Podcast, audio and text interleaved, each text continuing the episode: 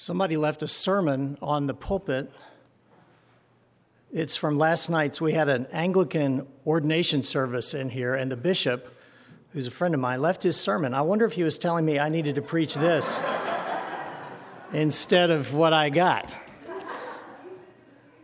Ah, uh, yeah. I don't know, it's tempting. Uh, it is a joy, even as we kind of fumble our way along and try to get together. I, I, I, mean, for us to be introduced to a song like that when and not be able to, to sing, I, I cheated, I, I, have to say. Um, uh, and I'm, I'm just uh, looking forward. I mean, we were, we were made to worship, and singing, expressing our joy, is the avenue for an emotional connection with God.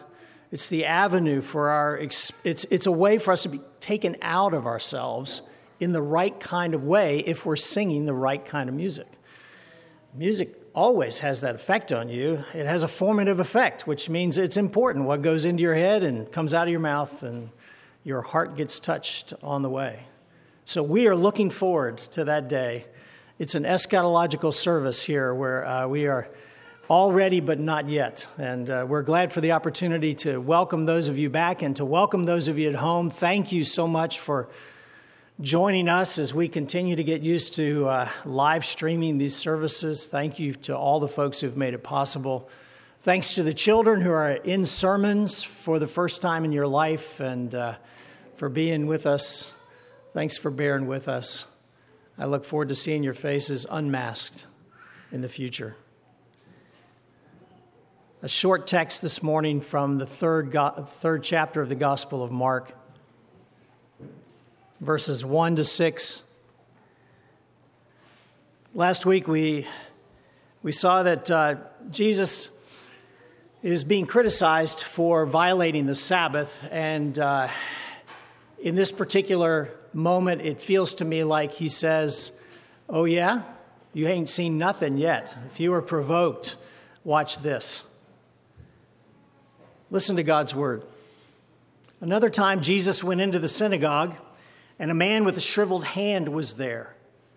Some of them were looking for a reason to accuse Jesus, so they watched him closely to see if he would heal the man on the Sabbath. Jesus said to the man with the shriveled hand, Stand up in front of everyone. Then Jesus asked them, Which is lawful on the Sabbath, to do good or to do evil? To save life or to kill? But they remained silent. He looked around at them in anger and, deeply distressed at their stubborn hearts, said to the man, Stretch out your hand. He stretched it out, and his hand was completely restored. Then the Pharisees went out and began to plot with the Herodians how they might kill Jesus. A strange way to respond to the miraculous grace of God. But there might be more of us in that response than we want to admit. Let's pray together. Lord, we ask your Holy Spirit to open your word to our understanding, give illumination to our minds, but even more so to our hearts, that we might give ourselves to you in joyous obedience. In Christ's name we pray. Amen. If I were to ask you what's difficult about being a parent, I think we would be here all day. But I know one of the things that uh, was particularly difficult for us when we were rearing our children. It's trying to see your children do something you don't like and then try to judge the intent behind the action. Was that an accident when my son tripped my daughter? Or was it an act of willful malice? Now, my children, of course, would never commit an act of willful malice, so it was easy to make a decision about that. No, it's, it's so easy to parent to behavior, though, isn't it? By which I mean it's easy to set a rule and to insist that it be adhered to, and as long as the behavior complies, everything's good. It's so much more difficult to parent to the heart of a child. To reach the heart requires more than rules. We need rules. We're an undisciplined people. We need rules. But it takes more than rules, it requires wisdom. Parenting to behavior is much more straightforward. Did I or did I not tell you? Parenting to the heart is an art, a mix of discernment and perseverance and patience and inconvenience. So many parents, certainly I was, have been tempted to parent to behavior because it's not as costly. It doesn't require the same investment of time and trying to understand, to make judgments of which you're unsure. Just lay down the law. You're the sheriff, you're the judge and the jury, and the executioner all in one, the parent. The only problem is if you're primarily concerned with behavior, you might end up missing the heart of your child. When Jesus began his ministry after his baptism, it was clear that his first concern was not with behavior, but with the heart. He's concerned not just with the outward appearance, he's also concerned with the heart, the intent. So we saw how he said to the paralytic when he was lowered down through that roof, Your sins are forgiven. That was his way of not just addressing what was obvious, he was trying to get to the heart of the matter. And that man's paralysis signaled that there was something deeper wrong with the world. So he said to the paralytic, Your sins are forgiven. And he did it this way for two reasons. He did it, of course, for the health of the paralytic, so that once he received back the strength in his legs, he would also have a future with God into which he might walk.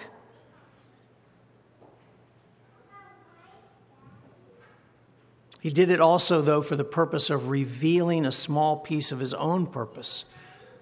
That is, he wasn't just there to heal that man, he was here to be the mediator between our Heavenly Father and this world. He is the one who forgives sins. He is the one who heals the heart. He is the only one who can perform that sort of cardiac surgery. Or take the calling of Levi, Matthew, the tax collector. If Jesus were only concerned with behavior, how would he have treated Matthew? He would have treated him the way everybody else treated him. Instead, he sees one who, in his isolation, without a people to call his own, without a place in the world, he is nevertheless ready to move toward God if the door were to open. So instead of scorning Levi, what does Jesus do? He goes to his home and he eats with him. Meanwhile, the opposition is beginning to, to grow. When Jesus forgave the paralytic sin, you'll remember that they claimed that he was a blasphemer because he claimed to forgive what was only God's to forgive. When he sat down with Levi and his friends, he was demonstrating his concern for Levi's heart. His opponents only saw that Jesus was breaking the rule and making himself unclean. Here again, Jesus was concerned with Levi, but he was even more concerned to help people grasp who he, Jesus, was and the kingdom that he was bringing with him. And do you know how Jesus did this? He provoked his audience. He stuck his finger in their eye, gently, knowing he could heal it if he needed to. You know, when you provoke somebody in the right way, there are lots of people who take joy in being provocateurs for the wrong reasons, but when you provoke someone in the right way, you stand a better chance of finding out what's really there. You'll hear a coach, for example, talk about pushing his or her players just to find out what they're really capable of, to help them understand what they're capable of. A lawyer will provoke a witness to get at the truth. Think Tom Cruise and Jack Nicholson in A Few Good Men. Jesus provoked his audience some were convicted and saw the world as a result in an entirely new way. Others ended up plotting to kill him. It might seem strange to you, but the fact is that Jesus sets out to be a provocateur intentionally, even in the way he speaks. When he speaks in parables, it is a provocative act. His purpose is to reveal the kingdom that will not be grasped if he comes at it head on. And he wants to help people understand something that they really are invested in not understanding, and that is the true condition of their hearts. We don't want to know the truth about ourselves, and Jesus understands this. His purpose was to help us see our true need, not just for a political policy or a king, but for something more. So Jesus provokes the followers of John the Baptist, as we saw last week, who wanted to know why Jesus didn't keep the rules, why he didn't fast as they were fasting.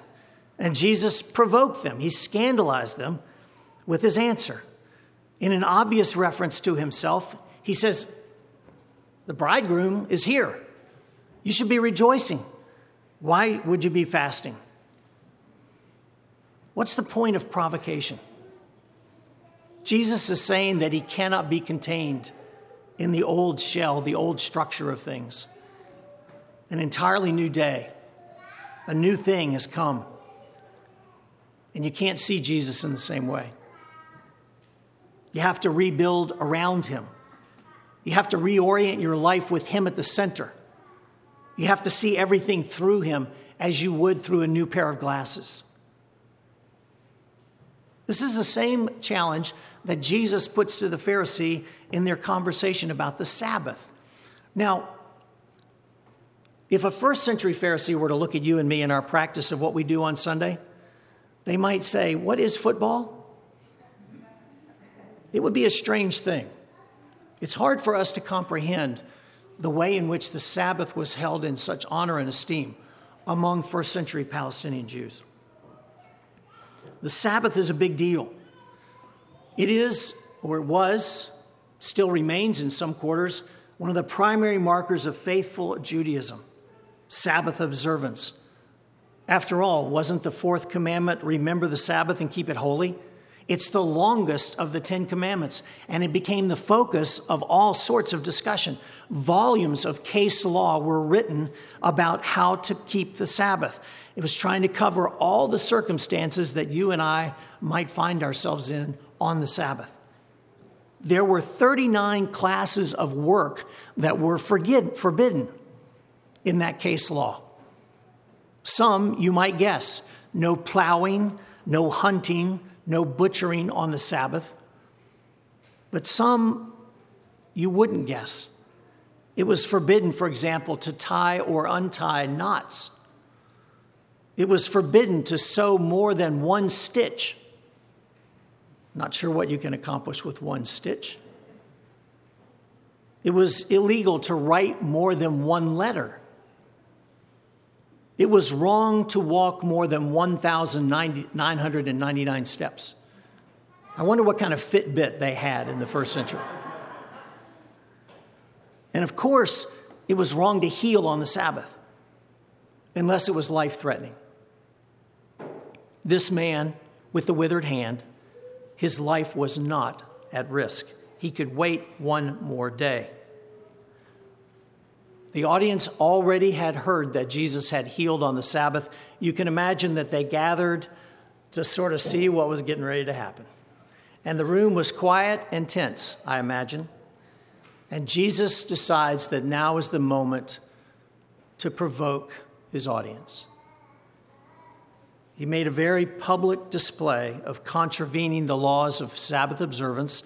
And he says to this man, Imagine if you were he stand up in front of everyone.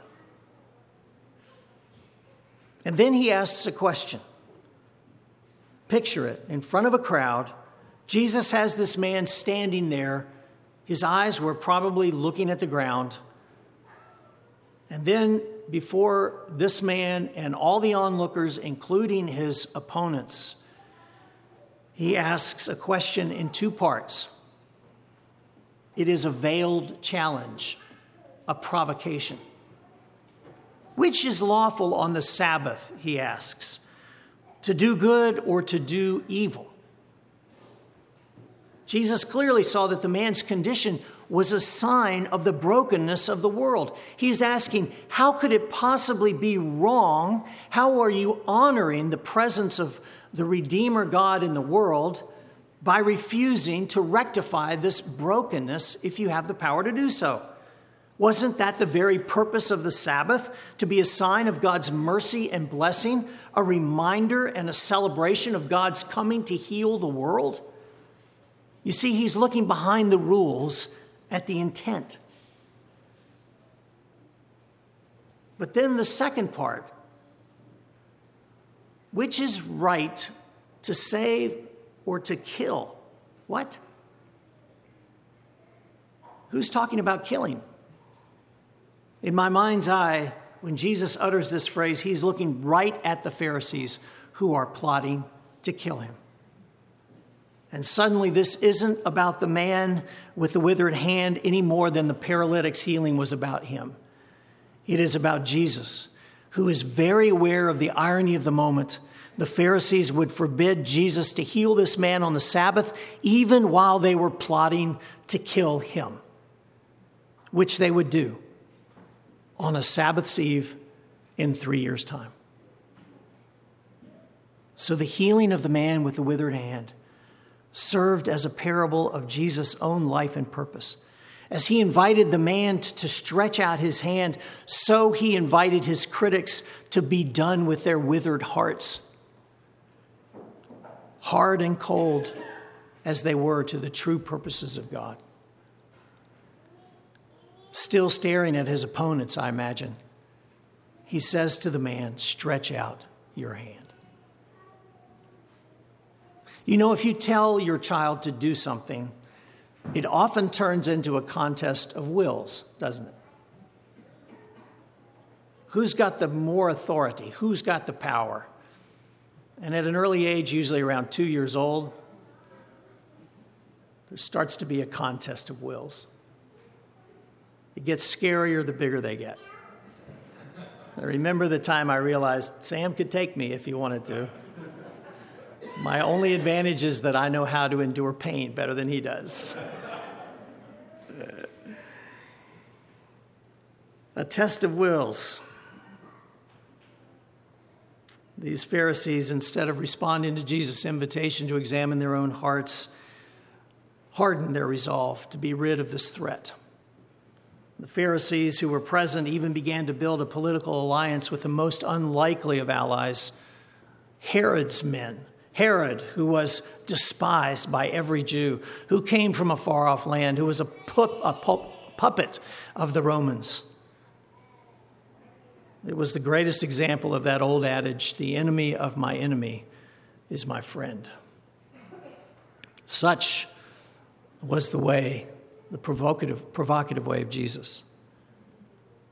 Mark makes a point of telling us that Jesus was angry at their stubbornness, at their refusal to consider whether their care, their careful attempts, even well intentioned to honor the, God's fourth commandment, might have led them to miss the whole point. It was not the man's withered hand that was the problem. The problem was their withered hearts. Hearts which not only had diminished so much that they had lost sight of God's healing purpose for the man, in the giving of that fourth commandment, they had also decided that they would start plotting on the Sabbath, no less, how to murder the very Messiah that they said they were longing for.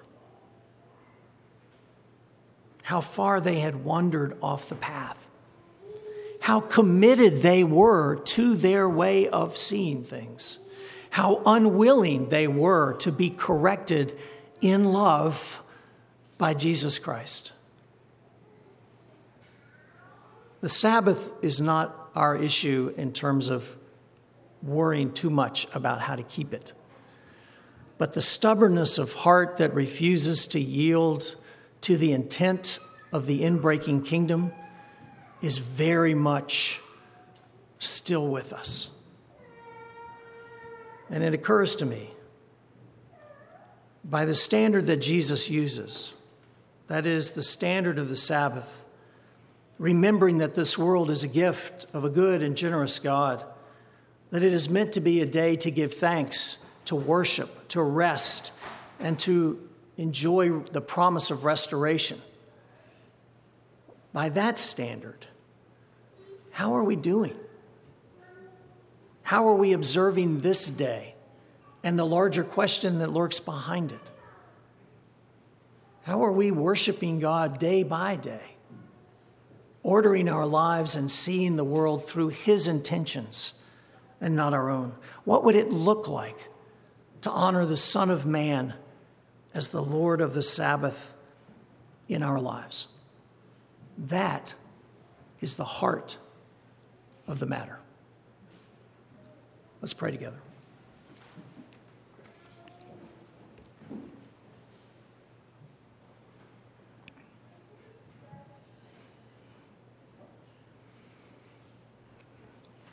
Take a moment, invite the Holy Spirit to reveal to you those areas of stubbornness in your own lives where you would choose to go your own way and not yield to the, the provocations of Jesus, the invitations rooted in his love for you, and yet running counter to the grain of your own desires.